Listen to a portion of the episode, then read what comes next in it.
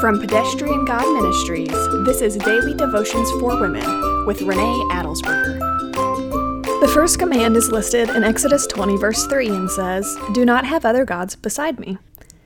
Today's helpful tip for memorizing the Ten Commandments. This is the first command hold one finger in the air. It's like you're chanting, Number one, number one. That's what God is supposed to be in our lives. Number one, first. No one standing on the podium with him. He didn't tie. He's not the runner up. He's the one and only true God. He's the creator and sustainer of all things. For us in the New Testament, we can marvel at the Trinity here. Father, Son, and Spirit, the great three in one, all of them are to be first in our lives. When we order our lives, we have to start here.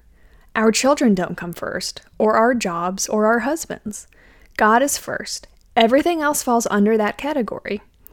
Tune in tomorrow as we continue to walk through the Ten Commandments. The first four will help us understand how we are supposed to relate to God.